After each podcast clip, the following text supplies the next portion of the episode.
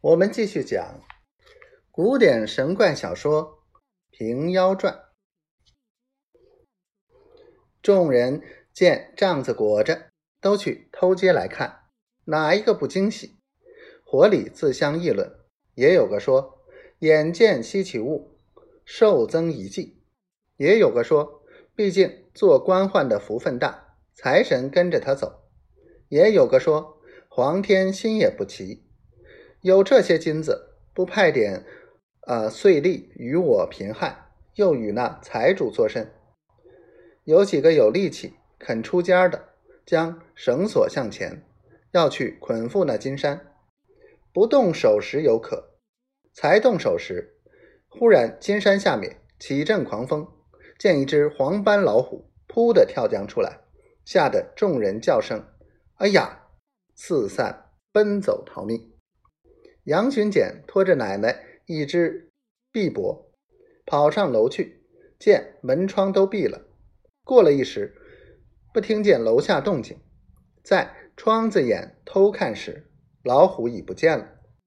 杨巡检推开楼窗叫人，一个也不答应，只得大着胆走下楼来。只见这些丫鬟养娘，兀自在神像案桌下躲着，也有跑出去的。和安童在门口探头探脑，望着里面消息。杨群简喝道：“虎在哪里？”兀自见神见鬼了，作甚张志？安童和养娘们方才放心。杨群简叫安童一面备马，一面唤其轿夫送奶奶回宅。到家后，夫妻两口说道：“这圣姑有灵。”既然素下浑身，必然要那金山供养，不许人移动，所以显个老虎出来吓人。如今不去动它，自然没有事。商议定了，把存下货物器用一应搬回这三间楼下，叫做圣姑堂。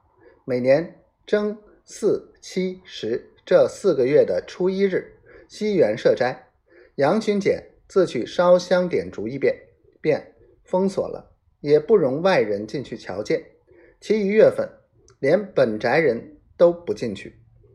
又吩咐安童、庄客等，不许向外人面前多嘴饶舌。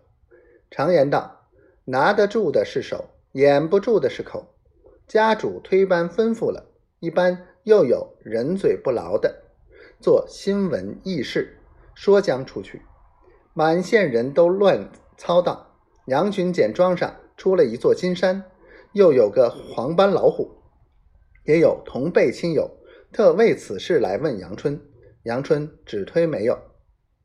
后来这个圣姑堂直待贝州反后，枢密院行下文书，各处挨查妖人，担子和尚、左处等余党。